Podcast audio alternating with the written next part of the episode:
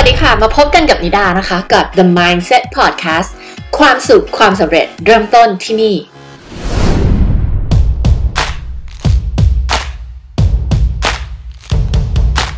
ก็สำหรับใครที่ ติดตามพอดแคสต์ของนิดาอยู่นะคะ ก็สามารถเข้าไปติดตามตอนต่างๆ ได้นะคะ ซึ่งก็จะเป็นพอดแคสต์ที่พูดถึงเรื่องของการพัฒนาตัวเอง จิตวิทยาความสำเร็จ แล้วก็การทำธุรกิจ expert based business นะคะ ซึ่งหมายถึงทุกธุรกิจนะคะที่ใช้ความรู้ความเชี่ยวชาญของเรานี่แหละนะคะ เป็น foundation ของธุรกิจเราเลยนะคะ เป็นสิ่งที่เราได้ offer expertise ของเราให้กับลูกค้านะคะ ซึ่งรวมถึงธุรกิจ coaching consulting นะคะ ซึ่งเป็นธุรกิจที่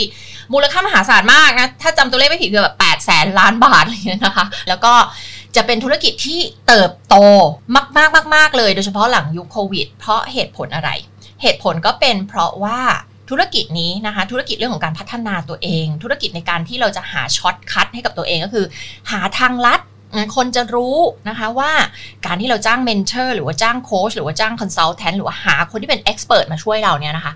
มันช่วยคอล l ล p s e เวลาเนาะจากที่เราต้องไปเรียนรู้เองผิดพลาดเองเป็นเวลา 5-10 ปี ถ้าเราจ้างคนที่เขาทำสำเร็จมาแล้ว หรือเขารู้กลยุทธ์วิธีการนะคะเขาสามารถจะช่วยเราย่นระยะเวลาตรงนั้นนะคะจาก 5 ปี 10 ปี เหลือ 1 ปี 2 ปี 6 เดือนอย่างนี้ได้เลยนะคะ ถ้าหากว่าเราสามารถเข้าถึงแหล่งของ expertise เหล่านี้ได้ถูกคนคนต้องเป็นคนที่เป็น expert จริงๆเนาะเพราะว่าเรื่องนี้ก็จะเป็นเรื่องที่เราพูดถึงบ่อยๆ ว่า ในตลาดในทุกอุตสาหกรรมเนี่ยจะมีคนเคลมว่าตัวเองเป็นกูรูเป็นเอ็กซ์เพรสฉันเก่งอันนี้อันนั้น แต่จริง ๆ แล้วส่วนใหญ่ไม่ใช่ตัวจริงอยู่เยอะมากนะคะ แล้วบางคนก็ถึงขั้น ให้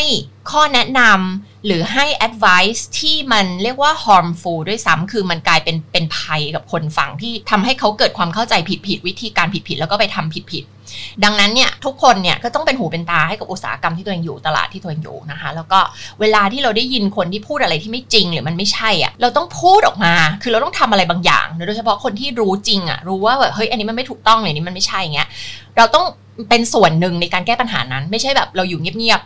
เพราะว่าถ้าเราอยู่เงียบๆมันก็ไม่มีใครออกมาพูดความจริงเนอะไหมคะมันก็จะทำให้สิ่งเหล่านั้นยังคงมีในตลาดต่อไป สิ่งที่เป็นแบบ อะไรที่มันผิดๆอะไรที่มันไม่ใช่ อะไรที่มันไม่ใช่ความจริงนะคะดังนั้นใครที่รู้ว่าอะไรเป็นเรื่องจริงอะไรที่มันใช่เนี่ยเราต้องใช้เสียงของเราให้เป็นประโยชน์นะคะแล้วก็ต้องออกมาพูดเพื่อจะปกป้องผู้บริโภค แล้วก็เพื่อจะให้เป็นการรักษาชื่อเสียงและคุณภาพของอุตสาหกรรมนั้นๆที่คุณอยู่ด้วย ทีนี้คำถามที่คนมักจะถามบ่อยๆนะคะเกี่ยวกับเรื่องของธุรกิจ expert based business หรือว่าธุรกิจ coaching consulting เนี่ยนะคะก็คือว่าโดยเฉพาะเลยคือธุรกิจ coaching เนี่ยอันนี้เพราะว่าเราอยู่ในธุรกิจนี้เราก็จะรู้ดีนะคะก็จะมีคนถามว่าการตั้งราคา เราจะตั้งราคายังไง เวลาที่เราจะขายแพ็กเกจการโค้ชนะคะก็เรื่องนี้ก็พูดถึงไปบ่อยๆ แล้วแหละนะคะว่าให้เราตั้งราคาไม่ใช่ based on เวลาที่เราใช้ แต่ให้ตั้งราคาจากผลลัพธ์นะคะแล้วก็เจาะกลุ่มลูกค้าที่เราต้องการนะคะกลุ่มลูกค้าที่เหมาะกับระดับความสามารถของคุณด้วย สมมุติคุณเชี่ยวชาญในการ ปั้นนักกีฬาให้ไปได้เหรียญทองในโอลิมปิกอย่างเงี้ยคุณก็คงไม่อยากจะไปสอนนักกีฬาที่เพิ่งเริ่มจะมาเป็นนักกีฬาถูกไหมเพราะว่าความสามารถของคุณมันไปอีกระดับหนึ่ง ดังนั้นคุณก็จะไม่รู้สึกมีพลังงานหรือตื่นเต้นหรือสนุกในการไปโค้ชคนที่เขาเพิ่งเริ่มอะไรเงี้ยเป็นต้น ในทางกับการถ้าคุณชอบที่จะช่วยคนที่เขาเพิ่งเริ่มต้นที่จะมาเป็นนักกีฬาอะแปลว่าอันนั้นคุณอาจจะเป็นอาจจะเป็นกลุ่มเป้าหมายที่คุณอยากที่จะ target ก็ได้นะคะ แล้วคุณก็อาจจะไม่อาจจะไม่ work ที่คุณจะไปโค้ชคนที่เขาต้องการเหรียญทองในโอลิมปิกถูกไหมเพราะฉะนั้น ถามว่าลูกค้าที่ใช่มันคือใครมันก็คือกลุ่มลูกค้าที่เหมาะกับ skill level ของเรา expertise ของเรานะคะซึ่งมันไม่มีผิดไม่มีถูกถูกไหม อย่างนิดาเองเนี่ย ก็จะพูดตลอดว่า เออ เรา เราทำงานกับ expert business แต่ว่าไม่ใช่ expert business อะไรก็ได้เนาะ คือเราเน้นในเรื่องของการคอนเซปต์เรื่องของ exceptionality ก็คือ คือคอนเซปต์ในเรื่องของการที่แบบ เฮ้ยทำไงให้คุณเป็นที่หนึ่งในตลาดนั้นๆ เหตุผลอะไรล่ะทำไมมันถึงเป็นเรื่องสำคัญเรื่องของ exceptionality นะคะ exceptionality มันเป็นเรื่องของการที่แบบเรา exceptional อะ exceptional นี่มันมากกว่า good มันมากกว่า great แล้วนะว่ามันมากกว่า excellent เพราะว่าอะไร ในทุกตลาดทุกอุตสาหกรรมมันมีการแข่งขันเยอะไปหมดเลย มันมีสิ่งที่เราเรียกว่า noise noise คือเสียงดังเสียงโนโหเสียงจุกจิกเสียงอะไรเต็มไปหมดเลย ก็คือทุกคนเข้ามาแข่งกันเต็มไปหมดเลย ทุกวันนี้คือ entrepreneurship มันเป็นอะไรที่มัน accessible มันง่ายมากที่จะเข้ามาถูกไหมแค่เราเปิดเพจ Facebook หรือเรามีเปิดทำเว็บไซต์ 2 ชั่วโมงเสร็จ เราก็เป็นเจ้าของธุรกิจละถูกไหมดังนั้นเนี่ยมันยิ่งเป็นเรื่องสำคัญที่เราต้องโดดเด่น เพราะว่ายิ่งมันเสียงโหนกหูมันมีเยอะมากแค่ไหนเนี่ยมันยิ่งสำคัญที่เราต้องเป็นที่หนึ่งในตลาดนั้นๆนะคะในวงการโฆษณาเราจะมีสิ่งหนึ่งที่เราเรียกว่าแบบเป็นพวก top of mind brand เนี่ยคือในทุกแคตตากรีสินค้าบริการ เมื่อเรานึกถึงรถยนต์ เมื่อเรานึกถึงอาหารร้านอาหาร เมื่อเรานึกถึงอะไรก็แล้วแต่เนี่ยมันจะมีประมาณ 7 แบรนด์ที่เราจะจำได้ที่สมองของคนเรามันจะจำได้ ที่แบบมันจะผุดขึ้นมาในสมองของเราเลยนะคะ ทีนี้ถ้าเราเป็นหนึ่งในเจ็ดนั้นมันก็คือดีเราก็ยังถือว่าอยู่ใน top of mind แบรนด์ของลูกค้าถูกไหมเป็นแบรนด์ที่เขานึกถึงเราเมื่อนึกถึงสินค้าหรือผลิตภัณฑ์หรือว่าบริการใน category นี้ถูกไหมคะแต่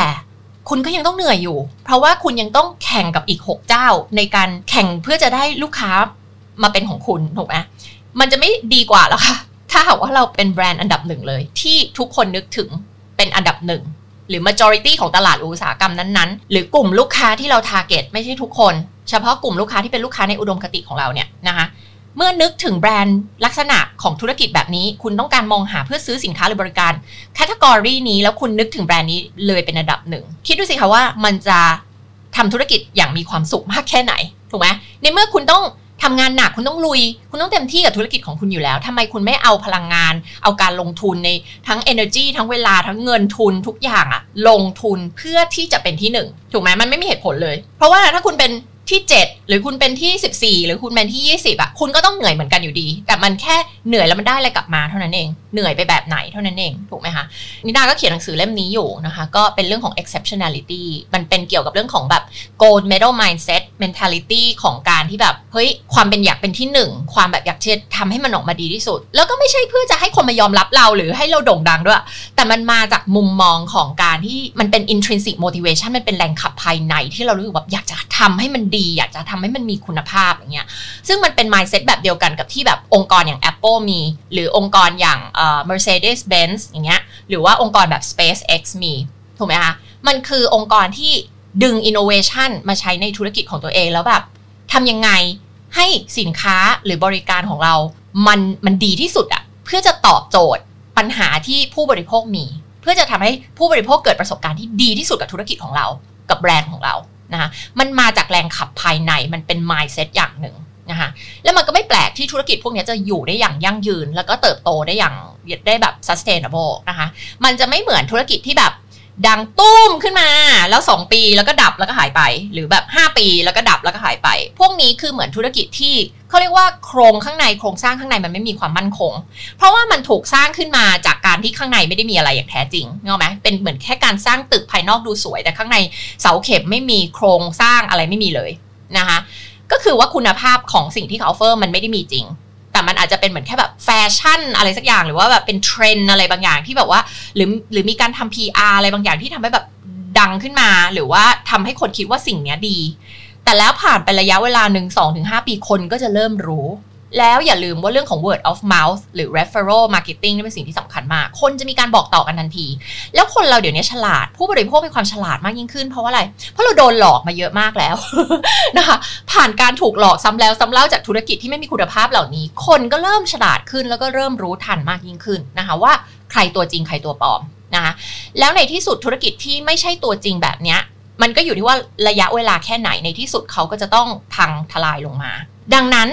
มันจึงไม่มีเหตุผลอะไรเลยที่เราจะไม่ invest in excellence คือลงทุน ทั้งเวลาลงทุน energy ลงทุนมันสมองของคุณลงทุน เวลาลงทุนทรัพยากร การเงินการลงทุนทุกอย่างของคุณ เพื่อที่จะ build brand หรือ business ที่มัน exceptional เพราะว่าอย่างที่เห็นมัน make sense สุดๆ มัน make sense สุดๆในเมื่อคุณต้องเหนื่อยอยู่แล้วทำไมคุณไม่เหนื่อยในการลงทุนทำให้แบรนด์ของคุณให้ธุรกิจของคุณมันดีที่สุดไปเลยนะคะซึ่งนิดาก็เป็นคนหนึ่งที่มีความหลงใหลเกี่ยวกับเรื่องของ innovation เรื่องของการแบบทำยังไงให้มันดีที่สุด เพื่อที่มันจะเซิร์ฟลูกค้าแบบดีที่สุดทำยังไงให้ลูกค้ามี customer experience มี customer journey ที่มันดีที่สุดทำไงให้ offer ของเรามันดีที่สุดตอบโจทย์มากที่สุด ลดปัญหาของลูกค้าให้มากที่สุดอะไรเงี้ยนะคะซึ่งถามว่าใช่ทุกคนไหมที่ความหมกมุ่นแบบนี้ก็คงไม่ใช่นะไม่งั้นทุกคนก็คงแบบเขาเรียกอะไรเป็นที่หนึ่งกันหมดแล้ว แต่นี่คือสิ่งที่เราหมกมุ่นนะคะและนี่ก็คือนิชของเราคือกลุ่มตลาดเฉพาะที่ที่เราเลือกที่จะเซิร์ฟก็คือคนที่มีความ extraordinary มีความพิเศษ มีความแบบหมกมุ่นร่วมกัน หมกมุ่นร่วมกันที่จะเป็นที่หนึ่งที่จะได้เหรียญทอง ที่จะทำสิ่งที่ดีที่สุดให้กับตลาดของตัวเอง แล้วก็มีความอยากที่จะยกระดับมาตรฐานของอุตสาหกรรมที่ตัวเองอยู่ สิ่งหนึ่งที่ common ในคนพวกนี้ เวลาที่เราดูธุรกิจที่ออกมา disrupt อุตสาหกรรมของตัวเองมันจะมีอย่างที่เหมือนกันคือ มันมีความทนไม่ได้อะไรบางอย่าง เกี่ยวกับอุตสาหกรรมที่ตัวเองอยู่ ตลาดที่ตัวเองอยู่ เช่น อุตสาหกรรมโคชชิ่งอย่างเงี้ยมองไปในตลาดโลกเลยค่ะ สิ่งหนึ่ง ที่เห็นชัดๆ ก็คือว่าจะมีคนออกมาเคลมว่าตัวเองเป็นโค้ชเอ้ย ฉันผ่านอันนี้มาแล้วดังนั้นฉันจึงสอนเรื่องนี้ได้ ผิดค่ะ ไม่ใช่นะคะ เหมือนกับเอ่อถ้าคุณได้เยียวยาตัวเองผ่านทรมามาแล้วไม่ได้แปลว่าคุณจะไปเยียวยาคนอื่น ให้ผ่านทรมาหรือความเจ็บปวดหรือแผลอะไรบางอย่างในชีวิตมาได้ เพราะว่าคุณไม่ได้ถูกเทรนมาเป็นนักจิตวิทยาหรือจิตแพทย์ถูกป่ะคะแต่มันมีการสอนอะไรผิดๆแบบนี้ในตลาดเยอะมากว่าเฮ้ยถ้าคุณทำได้คุณก็ไปสอนคนอื่นได้นะคะ ไม่ใช่นะคะ การที่แค่คุณว่ายน้ำได้ไม่ได้แปลว่าคุณจะเป็นครูว่ายน้ำไปสอนเด็กว่ายน้ำได้ถูกไหมมันยังมีหลักจิตวิทยาการสอนเด็ก การดิวกับเด็กเเรื่อง mindset เรื่องเทคนิคในการสอนอะไรต่างๆ คือเทคนิคในการสอนคนว่ายน้ำกับทักษะในการสอนคนว่ายน้ำกับทักษะในการที่ตัวเองจะว่ายน้ำนี่มันเป็นคนละทักษะกันเป็นคนละเรื่องกันเลยนะ ดังนั้นมันไม่จริงนะคะ ที่ว่าถ้าคุณแค่ทำได้แล้วคุณก็จะไปสอนคนอื่นได้นะคะ อันนี้ก็เป็นความเชื่อผิดๆในธุรกิจโคชชิ่งที่มันเกิดขึ้นแล้วมันก็ทำให้ตลาดเสียหายมากทำให้ไปทำกันผิดๆนู่นนี่นั่นแล้วทำให้เกิดดราม่าเกิดความเข้าใจผิดๆเกี่ยวกับธุรกิจโคชชิ่งทั่วโลกเลยนะคะ อีกอย่างนึงคือปัญหาในเรื่องของคุณภาพ ที่น่าไปสำรวจมาทุกประเทศทั่วโลกเนี่ยไม่ใช่เฉพาะที่ไทย คนจะบอกเสมอว่า อย่างประเทศที่พัฒนาแล้วที่เรามองอย่างเช่นแบบแคนาดา อเมริกา ออสเตรเลีย ยูเค อะไรก็ตามเนี่ย อังกฤษใช่เขามีโค้ชจำนวนเยอะมาก เมื่อเทียบกับไทยไทยแบบน้อยมากเนี่ยในไทยคนที่ทำเรื่องโคชชิ่งจริง ๆ มีน้อยมาก น้อยมากแบบนับคนได้เลย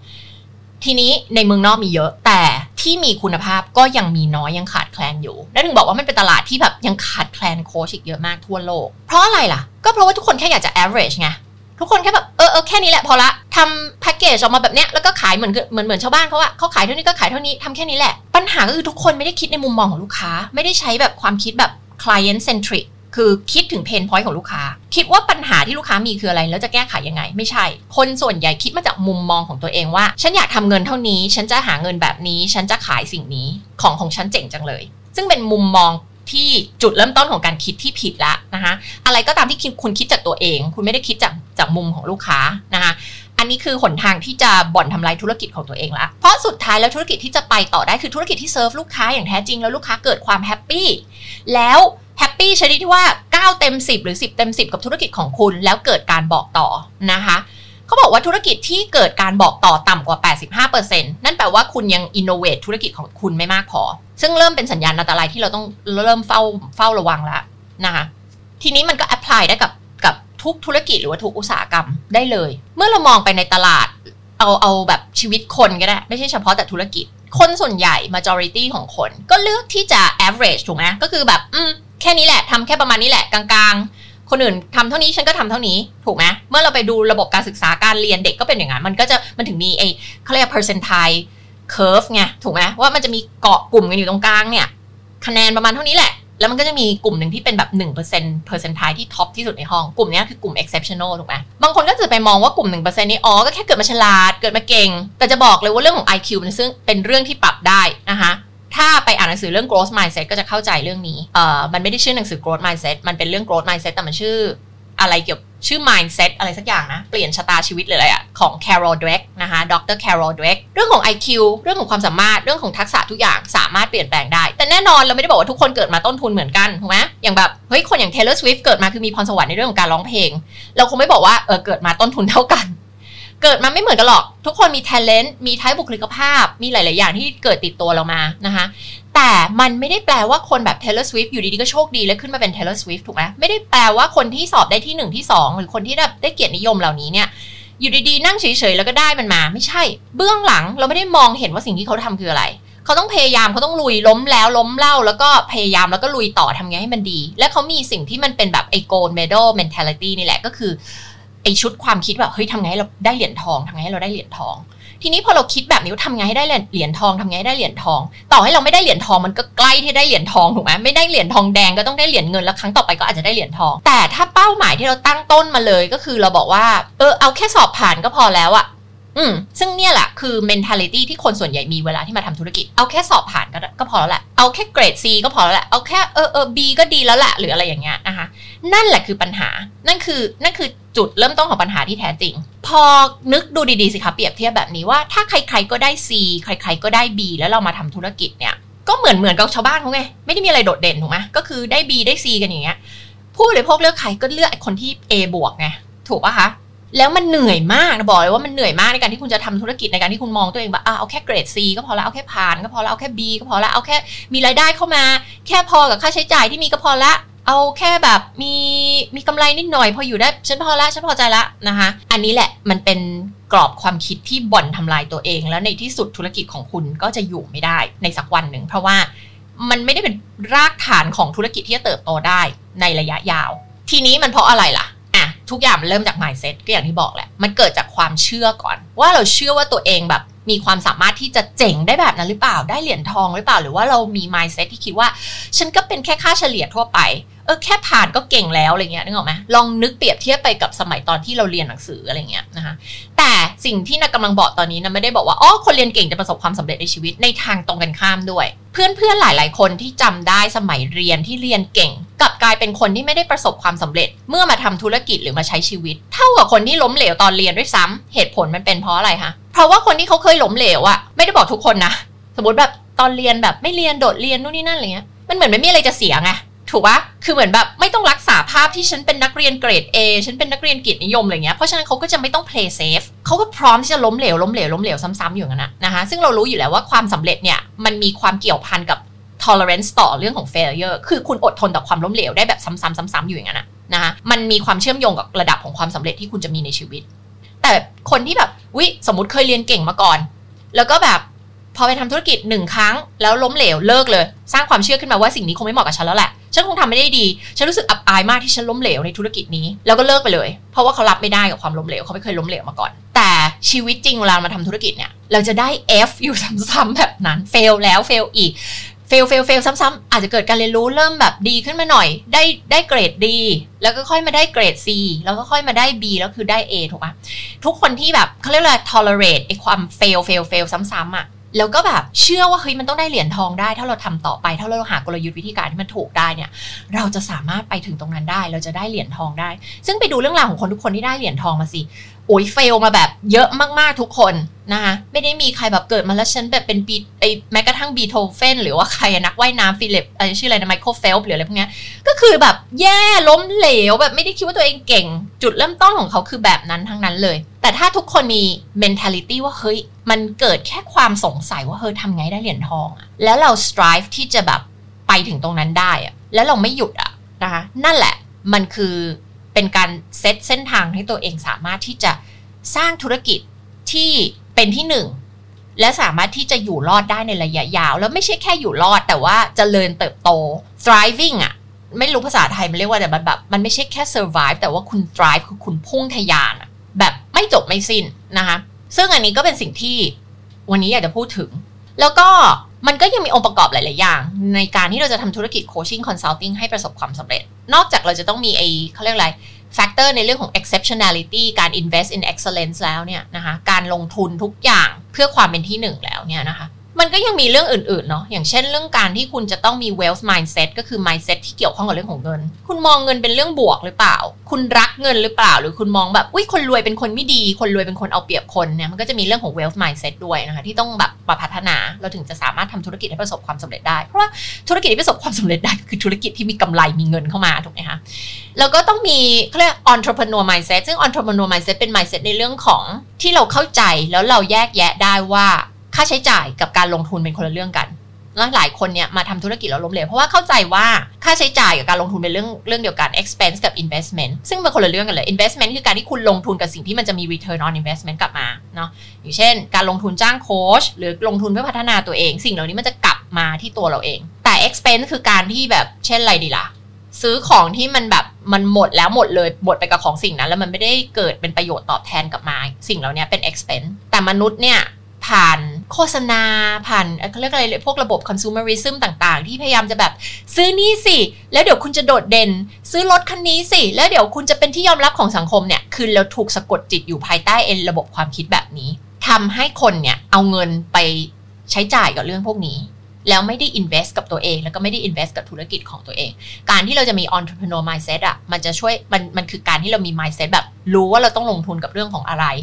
แล้วลงทุนแบบไหนถึงจะฉลาด ลงทุนแบบไหนที่จะทำให้ธุรกิจของเราเติบโต อย่างบางคนอะ บอกให้ทำเว็บไซต์ อุ้ยจะเลือกเว็บไซต์ที่ราคาถูกที่สุดเลยแล้วก็ไม่เข้าใจแบบทำไมเราต้องลงทุนกับเว็บไซต์ที่ราคาสูงนะคะนึกดีๆนึกดีๆว่าทำไมเราต้องลงทุนกับเว็บไซต์ที่มันดูดี นึกถึงเวลาเราเข้าไปซื้อของในร้าน Apple ก็ได้นะคะ Apple Store เห็นไหมเข้าไปนี่แบบรูปสวยโหใช้แล้วมันลื่นไหลจะ navigate จะเข้าตรงไหนก็แบบดีไปหมดเลย อะไรอย่างนี้เป็นต้น คือเขาลงทุนกับเว็บไซต์เขาถูกไหมพอลูกค้าเข้าไป เข้าไปในช็อป Apple เข้าไปในเว็บไซต์ Apple มันเกิดความประทับใจ สิ่งที่มันรับรู้ทันทีก็คือว่า เฮ้ย แบรนด์นี้เจ๋ง แบรนด์นี้มีคุณภาพ คู่ควรกับฉัน ถ้าฉันซื้อสิ่งนี้แล้วมันจะยกสถานะฉันให้ดีขึ้น สถานะที่ว่านี่คืออะไรไม่ได้แปลว่าสถานะทางสังคมอะไรเงี้ย มันรวมอยู่ในนั้นด้วยสถานะทางสังคมรวมอยู่ในนั้นด้วย แต่คนเราเนี่ย จะซื้อทุกสิ่งทุกอย่าง ไม่ว่าจะเป็นสินค้าและบริการ เพื่อยกระดับตัวเอง ให้ตัวเองรู้สึกว่าฉันมีคุณค่ามากขึ้น ฉันมีสถานะที่ดีมากยิ่งขึ้น ไม่ว่าคำว่าสถานะที่ดีมากยิ่งขึ้นนั้นแปลว่าอะไรสำหรับแต่ละคน ดังนั้นถ้าเรารู้สึกว่าเฮ้ยสิ่งนี้แหละฉันคู่ควรกับสิ่งนี้ เราก็จะลงทุนกับสิ่งนี้ แต่คนนึกดูสิถ้าคุณเข้าไปในเว็บของ Apple แล้วแบบเว็บไซต์มันแย่มากเลยอะ่ะมันเหมือนแบบอะไรก็ไม่รู้เขียนไม่รู้เรื่องรูปก็ไม่สวย มันจะเกิดยอดขายไหมล่ะคะถูกไหมคะคนเขาจะไม่รู้สึกอยากซื้อ ไม่เกิดความประทับใจกับเว็บไซต์ของคุณซึ่งก็เปรียบเสมือนหน้าร้านออนไลน์ นะคะเหมือนเหมือนเดินเข้าช็อป Apple เลยแต่เป็นเวอร์ชันออนไลน์แทนถูกไหมคะถ้าคุณแต่งร้านเพื่อแต่งให้มันน่าเกลียดน่าเกลียดปะล่ะคุณจะแบบเลือกวัสดุที่มันถูกที่สุดไหมล่ะถูกไหมคุณทำได้แต่คุณก็ไม่มีทางที่คุณจะเป็นที่หนึ่งในตลาด หรือสร้างความประทับใจกับลูกค้าของคุณได้ไงถูกป่ะคะและลูกค้าไม่ซื้อ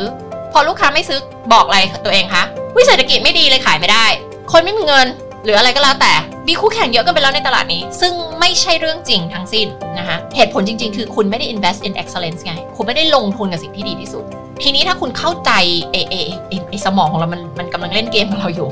ถ้าเรารู้ว่าเราควรจะลงทุนกับอะไร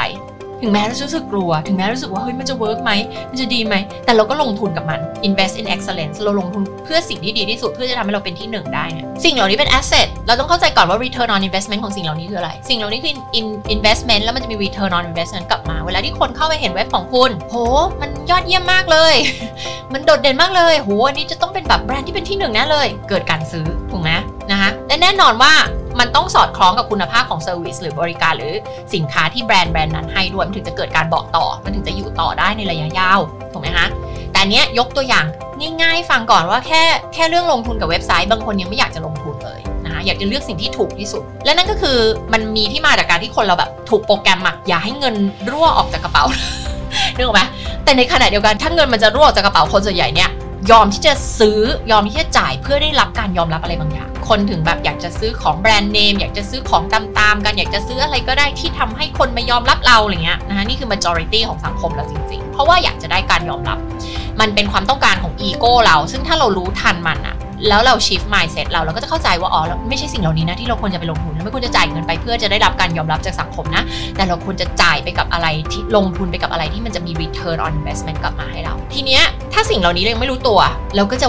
รันอยู่บนแพทเทิร์นเดิมๆโดยที่เราไม่รู้ตัว ก็ทำไปเรื่อยๆทำไปเรื่อยๆนะคะโดยที่วนอยู่กับลูปเดิมๆแล้วก็ไม่รู้ว่าปัญหาของตัวเองคืออะไรทำไมธุรกิจเราล้มเหลวซ้ำแล้วซ้ำเล่าทำไมอย่างงู้นอย่างนี้นะคะ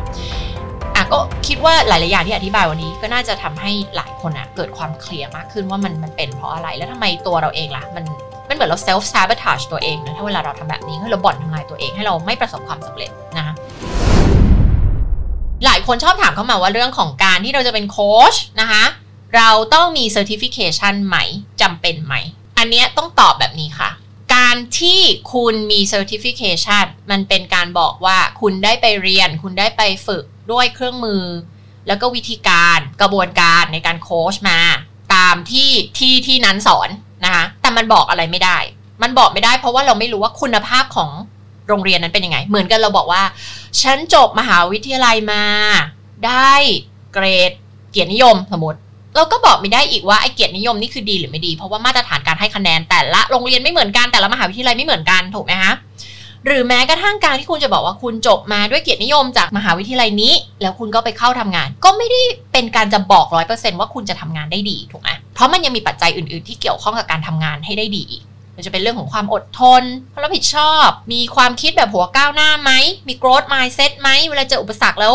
ทำทุกวิถีทางเพื่อก้าวข้ามผ่านมันไปได้ไหมอะไรเงี้ยหรือว่าคุณเป็นแค่เด็กเรียนเก่งคนหนึ่ง แต่คุณไม่มีความอดทนอะไรเลย คุณแก้ปัญหาเฉพาะหน้าไม่ได้ อันนี้ก็แปลว่าต่อให้คุณเรียนเก่งอูเกรด3.99 คุณเข้าไปที่ทำงานคุณก็จจะล้มเหลวก็ได้ เหมือนกันเลยนะคะเรื่องของ coaching ต่อให้คุณมี cer- certification มาแบบ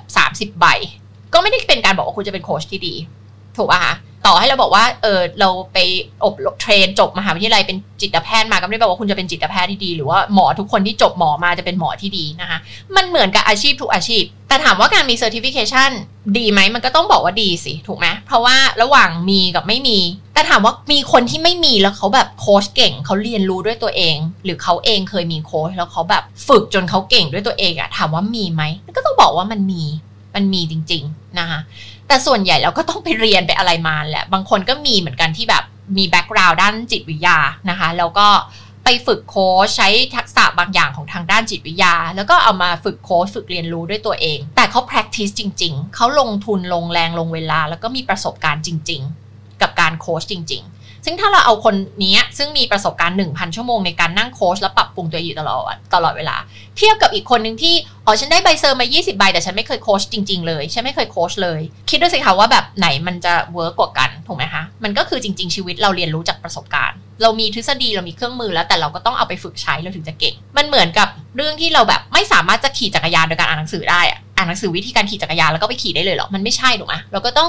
เรียนรู้วิธีการอ๋อมันประมาณนี้ประมาณนี้แล้วเราก็ต้องลงสนามไปฝึกขี่จักรยานจนเราเก่ง เหมือนคนที่เขาเรียนมาเพื่อเป็นแบบทำเรื่องของไซโคเทอราปีหรือนักจิตวิทยาเงี้ย ไม่ใช่ว่าเขาจบแบบปริญญาตรีปริญญาโทได้ปริญญามาแล้วก็แบบได้ไปเป็น psychologist เลยนะเขายังต้องไปผ่าน supervision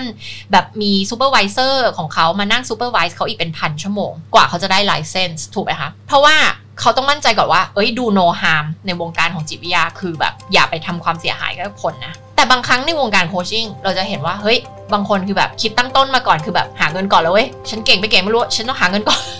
นะคะแล้วกลายเป็นเป็นสร้างความเสียหายทำความเสียหาย ให้กับคนโดยที่ไม่รู้ตัวนะคะคิดว่าคงไม่ได้ตั้งใจ แต่เขาไม่รู้ตัว ดังนั้นเนี่ยเรื่องของการโค้ชมันสำคัญมากเลยก่อนที่เราจะไปฝึกโค้ชตัวเราเองนั่นแหละต้องมีโค้ชก่อน แล้วเราเองเนี่ยแหละ ต้องเขาเรียกอะไรจัดการกับไอ้ความเชื่อผิดๆที่เรามีในความคิดของตัวเราเองในจิตใต้สำนึกของเราให้ให้ให้ออกไปให้หมดก่อน มันคงไม่มีทางหมดร้อยเปอร์เซ็นต์หรอก แต่มันก็ต้องดีที่สุดอะถูกไหมฮะ แต่ไม่ใช่แบบคุณจะไปโค้ชคนแต่คุณยังมี ไอ้ความเชื่อผิดๆอยู่ในระบบความคิดของคุณเต็มไปหมดเลย คุณก็จะเอาความเชื่อผิดๆเหล่านี้ไปยัดเยียดให้กับลูกค้าของตัวเองนะคะซึ่งเป็นเรื่องที่อันตรายมาก ดังนั้นเนี่ยอย่างตอนเนี้ยนิดารับคนที่จะคนที่อยากจะเป็นโค้ชเนี่ยนิดาจะรับเข้ามาสอนเข้ามา mentor เข้ามา training เนี่ยเป็นโปรแกรม 1 ปีครึ่ง แล้วนิดาจะบังคับให้ทุกคนต้องมีโค้ชเป็นของตัวเองก่อนเลย 6 เดือน แล้วเราไม่ทำแบบเป็น training ห้องเป็นห้องเรียนเป็นอะไรอย่างเงี้ยไม่ทำแล้วนะคะ เราต้องการ train คนที่อยากจะเป็นโค้ชมืออาชีพจริงๆนะคะซึ่งแปลว่าถ้าใครบอกอุ้ยหนึ่งปีครึ่งนานเกินไปไม่เอาหรอกเอาอยากได้เลยสั้นๆ นั่นแปลว่าคุณไม่จริงจังแค่นั้นเอง คุณไม่มี commitment คุณไม่ได้จะลุยกับเรื่องนี้จริงๆนะคะเพราะว่าถ้าคนที่มีใจรัก หลายคนบอกว่ามี passion กับเรื่อง coaching จังเลย แต่แบบแค่ต้องฝึกหลาย ๆ ครั้งเริ่มท้อใจเลิกแล้วไม่เอาละนั่นแปลว่าคุณยังมันยังไม่ใช่ passion ของคุณ จริงๆนะคะเพราะว่าถ้ามันเป็น passion จริง ๆ คือคุณจะต้องแบบอยู่กับมันอดทนกับมันไปต่อ ล้มแล้วล้มเล่าล้มแล้วล้มเล่าอยู่กับมันอย่างนั้นนะคะคุณจะไม่เลิกคุณไม่ท้อใจ ถ้าคุณรักมันจริงๆนะคะดังนั้นอะเราต้องตอบคำถามนี้ให้ได้ก่อนว่า ถ้าคุณต้องลุยไปแบบนี้ แล้วต้องแบบเฟลแล้วเฟลอีกเจอคอมเมนต์นู่นนี่นั่น อยู่เป็นเวลาอันนานเนี่ยนะคะคุณรักมันมากพอที่คุณจะลงทุนลงแรงลงเวลากับสิ่งนี้หรือเปล่านะคะซึ่งนั่นแหละ ถ้าคุณตอบว่าใช่ นั่นคือคนที่ที่เราอยากที่จะเทรน เพราะว่าทุกวันนี้เรื่องของการเทรนโค้ชไม่ใช่ธุรกิจหลักของเราแล้ว แต่เราทำเพราะว่าเราอยากเห็นเห็นโค้ชที่มีคุณภาพมากขึ้นในตลาดนะคะแล้วเราก็ตั้งใจที่จะทำให้มันเป็นโปรแกรมที่ intense คือเข้มข้นและก็ยาว เพราะว่าเราต้องการคนที่จริงจังเท่านั้นนะเราไม่ได้ต้องการที่จะเป็นแบบโปรแกรม ระยะสั้นที่แบบอะเข้ามาเลยทุกคนอยากเรียนโคชชิ่งเข้ามาเลยอะไรเงี้ยนะคะเพราะว่าทักษะการโคชมันไม่ใช่สิ่งที่สามารถเรียนรู้ในเวลาอันสั้นได้จริง ๆ มันต้องเป็นอะไรที่คุณจริงจังกับมัน มันไม่ได้แบบมาถึงแบบเดือนหนึ่งโคชเป็นเลยไม่ใช่นะคะมันมันต้องใช้เวลาแล้วมันต้องใช้ความจริงจังในการที่คุณจะฝึกนะคะอันนี้ก็เป็นข้อมูลเกี่ยวกับเรื่องของการตอบ ถ้าเกิดใครที่มีคำถามนี้นะคะตอนนี้เรากำลังจะจัดจัด reality show โดยเราเริ่มที่ประเทศไทยก่อนนะคะ ก็จะเป็น reality show นะคะที่เอาชีวิตคนมาเปลี่ยนชีวิต เอาคนมาเปลี่ยนชีวิตใน 6 เดือนนะคะสิ่งที่คุณต้องมีก็คือเป้าหมายที่ยิ่งใหญ่นะคะที่สามารถทำให้เป็นจริงได้ใน 6 เดือนนะคะใจร้อยเปอร์เซ็นต์คอมมิชเมนต์ร้อยเปอร์เซ็นต์นะคะไม่ไม่ไม่เอาแค่แบบสนใจค่ะเออสนใจน่าสนใจจังเลยไม่เอาค่ะ เอาคนที่แบบ ทำลุยนะคะ เพราะเราไม่ต้องการที่จะแบบเอออัดรายการไปหนึ่งเดือนสองเดือนแล้วก็แบบพี่ค่ะไม่ไหวแล้วค่ะเลิกดีกว่าค่ะเนี่ยไม่ไม่เอานะคะ เราไม่เอาแบบนี้ ดังนั้นใครที่ฟังพอดแคสต์อยู่นะคะ แล้วก็มีเป้าหมายที่ยิ่งใหญ่ มี commitment ร้อยเปอร์เซ็นต์นะคะที่จะทำเป้าหมายนี้ให้เป็นจริงนะคะ ให้คุณมา audition ใน Clubhouse เราจะมีจัดห้องทุกสัปดาห์ นะคะที่จะ audition ไปเรื่อยๆ เพราะว่าจะเป็นโชว์ระยะยาวนะคะ แล้วก็หรือส่งข้อความมาบอกเราทาง Line แอดของเราก็ได้นะคะ ซึ่งลิงก์ก็จะอยู่ใน show note ของพอดแคสต์แต่ละตอน ส่งข้อความมาบอกเป้าหมายของคุณ บอกอุปสรรคที่คุณพบอยู่ตอนนี้ ให้เราฟังเล่าเรื่องราวของเราให้เราฟังเล่าเรื่อง background ต่างๆ ของคุณให้เราฟังแล้วก็จะมีทีมที่จะคัดเลือกนะคะ โดยแน่นอนว่าเกณฑ์ในการคัดเลือกก็ต้องดูเป้าหมายด้วยว่าแบบเออ มันดูตื่นเต้นดูยิ่งใหญ่แค่ไหนเนาะแล้วก็คุณมี commitment มากแค่ไหน แล้วก็เรื่องราวของคุณน่าสนใจไหม character ของคุณเป็นยังไง ถูกไหมเรายอมเราต้องยอมรับก่อนว่านี่มันเป็นเหมือนรายการทีวี เพราะฉะนั้นเนี่ยมันต้องน่าสนใจสำหรับคนดู ถูกไหมเออนะคะ แล้วก็ เป้าหมายของโชว์นี้คืออะไรนะคะเป้าหมายของโชว์นี้เพื่อที่จะให้คนจำนวนเยอะๆเลยนะคะ ได้เห็นถึงพลังของการเปลี่ยนแปลงตัวเอง พลังของการเข้าใจการทำงานของสมองเราของการเปลี่ยน mindset ซึ่งเป็นสิ่งที่คนส่วนใหญ่ไม่เข้าใจนะคะคนส่วนใหญ่เข้าใจว่าการพัฒนาตัวเองแปลว่าไปเข้าสัมมนาแล้วก็เย่เย่กันอย่างเงี้ยนะคะ มันไม่ใช่นะคะ ไปเย่เย่แล้วก็กลับบ้าน 3 วันแล้วก็กลับไปใช้ชีวิตเหมือนเดิมเนี่ยอันนี้ไม่ใช่การพัฒนาตัวเอง แต่การที่คนไปทำแบบนั้นแล้ว เขาเรียกอะไรมันเกิดการหลอกตัวเองนิดนึงว่าแบบเออนี่ฉันไปสัมมนามาแล้วฉันพัฒนาตัวเองมาแล้วนะมันไม่ใช่ และนี่คือเหตุผลที่มันเลยกลายเป็นแบบทำให้ชื่อเสียงในวงการพัฒนาตัวเองอะ่ะมันเสียชื่อเสียง ก็เพราะว่าจากอะไรแบบนี้ ซึ่งมันไม่ได้เกิดการเปลี่ยนแปลงที่ถาวร และจริงในคนคนหนึ่งเวลาที่เราไปทำอย่างนั้นนะแม้กระทั่งเราจะแบบอ่านหนังสือพัฒนาตัวเอง มันก็เกิดไอเดียบางอย่าง มันก็เกิดเออว่าเออความคิดนี้ดีไอเดียนี้ดีแต่ ต้องบอกว่าการเปลี่ยนแปลงในคนจริง ๆอะ่ะมันมากกว่านั้นมันต้องเกิดจากการที่เฮ้ยแบบคุณมีโค้ชหรือ mentor มา แล้วก็บอกคุณว่าเฮ้ยนี่ไงอีโก้ของคุณมันกำลังฉุดรั้งคุณอยู่ มันกำลังทำให้คุณอยากจะไปเป็นตัวเองในเวอร์ชั่นแบบเก่า มันไม่อยากให้คุณก้าวหน้าไม่อยากให้คุณไปเป็นแบบเวอร์ชั่นถัดไป เหมือนแบบอยากจะเก็บคุณไว้อยู่แค่เวอร์ชัน1.0นะแล้วมันไม่อีโก้ของเรา มันไม่อยากให้เราไปเวอร์ชัน2.0 3.0 4.0นะนึกออกไหมคะมันอยากจะเก็บเราไว้ที่เดิม เก็บไว้ในคอมฟอร์ทโซนอยู่ที่เดิม สมองของของคนเรามันถูกออกแบบมาแบบนั้นจริง ๆ ซึ่งถ้าเราไม่รู้ทันมันอะเราไม่รู้ทันอีโก้เราอะค่ะ เราก็จะวนอยู่ในอ่างอยู่อย่างนั้นนะโดยที่ไม่รู้ตัว ซึ่งนักเองก็เป็นคนหนึ่งที่แบบอุ้ยแต่ก่อนอ่านหนังสือจิตวิทยาเยอะมากก็รู้ว่าตัวเองรู้เยอะแล้วรู้ว่าตัวเองพัฒนาแล้ว แต่หารู้ไหมว่าจริง ๆ ไม่ใช่เลยนะจนตัวเองได้มีโค้ชและโค้ชของตัวเองนี่แหละได้บอกเรานะคะว่าเฮ้ยอันเนี้ยมี limiting belief นะมีความเชื่อที่จำกัดตัวเองนะซึ่ง สมองของเราไปสร้างขึ้นมาจิตใต้สำนึกของเราไปสร้างขึ้นมาโดยที่เราไม่รู้ตัว ผ่านประสบการณ์ผ่านการเลี้ยงดูจากพ่อแม่ผ่านสังคมที่เราเติบโตมานะคะ แล้วเราก็ไม่รู้ตัว ซึ่งตอนแรกที่โค้ชเราบอกเราเราก็แบบอะไร limiting belief อะไรความเชื่ออะไร คนส่วนใหญ่เมื่อถูกชี้ให้เห็นว่าคุณมีความเชื่อที่จำกัดตัวเองเนี่ยจะไม่อยากยอมรับอีโก้มันอยากจะสู้อีโก้ของเราที่ที่เป็นแบบส่วนหนึ่งของสมองจิตใต้สำนึกของเราเนี่ย มันอยากจะสู้ เพราะว่าอะไรกำลังมีคนมาบอกเราว่าเฮ้ย ไอสิ่งที่คุณเชื่อมาตลอดชีวิต 30 40 50 ปีเนี่ยมันไม่ใช่เรื่องจริงมันเป็นเรื่องโกหกอีโก้มันก็จะสู้สุดชีวิตเพื่อจะดีเฟนต์ตัวเองแล้วบอกว่ามันจริงมันเป็นเรื่องจริง มาบอกฉันได้ยังไงว่ามันเป็นเรื่องไม่จริงนึกออกไหมคะเช่นถ้าเราเชื่อมาตลอดชีวิตว่า ฉันเป็นคนกลางๆฉันเป็นคนไม่เก่งแล้วมีโค้ชมาบอกว่าเอ้ยอันนี้มันไม่จริงนะเป็นความเชื่อที่คุณสร้างมา สร้างมาตอนไหนอะสร้างมาตอนเด็กเหรอพ่อแม่บอกเหรอครูบอกเหรอแล้วเรากลับไปรื้อจริงๆสิมันจะมีเรื่องราวอะไรซ่อนอยู่หลังจากในอดีต ไม่ว่าจะแบบพ่อแม่บอกว่าเราไม่เก่ง เราเคยสอบตกตอนป .2 หรืออะไรก็แล้วแต่แล้วหลังจากที่มันเกิดเหตุการณ์เหล่านั้น เราก็ไปสร้างเรื่องราวขึ้นมาเพื่อ confirm ความเชื่อที่เรามีเออฉันไม่เก่งจริง ๆ ด้วยเห็นไหมอะไรอย่างเงี้ยแต่ความจริงมันไม่ใช่ความจริงมันคือพอเรามีความเชื่อแบบนั้น มันก็เลยนำไปสู่การกระทำบางอย่าง เช่น เคยสอบตกพอจะต้องไปอ่านหนังสือสอบก็ไม่อยากอ่านเพราะว่าอะไรในหัวสมองของเรามันเกิดความเชื่อเลยว่าอ่านไปก็เท่านั้นเดี๋ยวก็สอบตกอยู่ดี เราก็เลยไม่อ่านแล้วพอเราไม่อ่านมันก็เลยสอบตกอีก สอบตกอีกก็เป็นไงคะดีเลยค่ะ เพราะว่าอะไรมันกลับมา confirm ความเชื่อเดิมของเราว่า เราไม่เก่งยังไงเราก็สอบตกอยู่ดี อันนี้มันเป็นการอุปมาอุปไมยมันลองมองไปถึงทุกเรื่องในชีวิตสิไม่ว่าจะเป็นเรื่องของความรักไม่ว่าจะเป็นเรื่องของธุรกิจ ไม่ว่าจะเป็นเรื่องของการเงิน มันจะมีความเชื่อบางอย่างที่ไม่จริง ที่มันอยู่ในลึกมากในระดับจิตใต้สำนึกของเรา จิตใต้สำนึกของเรา ซึ่งถ้าไม่มีใครมาบอกเรามาเอ็กซเรย์สมองของเราให้เราฟังเนี่ยนะคะการแค่ไปอ่านหนังสือพัฒนาตัวเอง ต่อให้เยอะแค่ไหนก็ตาม การที่ไปเข้าสัมมนาแค่วันสองวันแค่ไหนก็ตาม ถ้าไม่มีคนมาชี้เรื่องเหล่านี้ให้เราเห็นนะคะ เราก็จะยังคงไม่รู้ตัวต่อไป ดังนั้นนั่นก็คือสิ่งที่จะเกิดขึ้นใน 6 เดือน ถ้าหากว่าคุณเข้ามา audition แล้วผ่านแล้วจนคุณเข้ามาอยู่ในรายการของเราได้นะคะ เราจะรับ season หนึ่งน่าจะประมาณ 6-8 คน แล้วนิดาเองนี่แหละจะเป็นคนที่โค้ชให้คุณไปถึงเป้าหมายของคุณได้นะคะ ดังนั้นใครที่ฟังพอดแคสต์อยู่นะคะ ก็สามารถมา audition ใน Clubhouse ได้ วันนี้นะคะก็อยากจะมาแชร์เรื่องราวนะคะเกี่ยวกับธุรกิจ coaching consulting นะคะ แล้วก็ธุรกิจที่เกี่ยวข้องกับ expert base ที่เป็น expert base business ให้ทุกคนฟังดังนี้ แล้วก็เดี๋ยวเรามาเจอกันนะคะในพอดแคสต์ตอนต่อไปนะคะ ขอบคุณมาก ๆ เลยค่ะ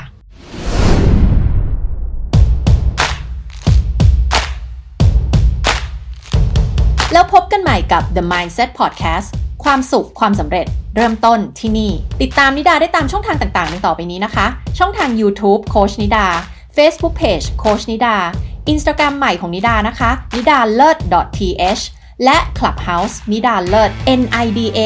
L E A R D นะคะ แล้วอย่าลืมกด subscribe The Mindset Podcast กันด้วยนะคะ การกด subscribe จะได้ไม่พลาดการแจ้งเตือนเวลาที่มี episode ใหม่ ๆ ออกมาค่ะ แล้วนิดาจะขอบคุณมาก ๆ เลยนะคะสำหรับใครที่ฟัง The Mindset Podcast แล้วรู้สึกว่าได้คุณค่าได้ประโยชน์ อยากจะขอให้ช่วยกดรีวิวพอดแคสต์ให้ด้วยนะคะ จะช่วยพอดแคสต์ของเราไต่อันดับเป็นพอดแคสต์อันดับต้น ๆ ได้ไวขึ้น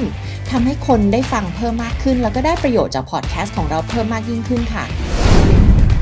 หากคุณเป็นเจ้าของธุรกิจ Expert Base ธุรกิจ Coaching Consulting หรือธุรกิจ Service Base และสนใจสมัครเข้าออนไลน์เวิร์กช็อปกับนิดานะคะ เป็นเวิร์กช็อปที่จะช่วยคุณคิดแพ็กเกจตั้งราคา เพื่อขาย Expertise และ Service ของคุณนะคะ เป็นเวิร์กช็อปกลุ่มเล็กๆ ทาง Zoom นะคะให้ส่งข้อความมาได้ที่ Facebook Page โค้ชนิดา หรือ Instagram ใหม่ของนิดานะคะนิดาเลิศ .th แล้วพบกันใหม่กับ The Mindset Podcast พื้นที่สำหรับทุกคนที่ต้องการค้นหาเป้าหมายชีวิต ดึงศักยภาพสูงสุดของตัวเองออกมา แล้วสร้างชีวิตในแบบที่ฝันเอาไว้ The Mindset Podcast ความสุขความสำเร็จเริ่มต้นที่นี่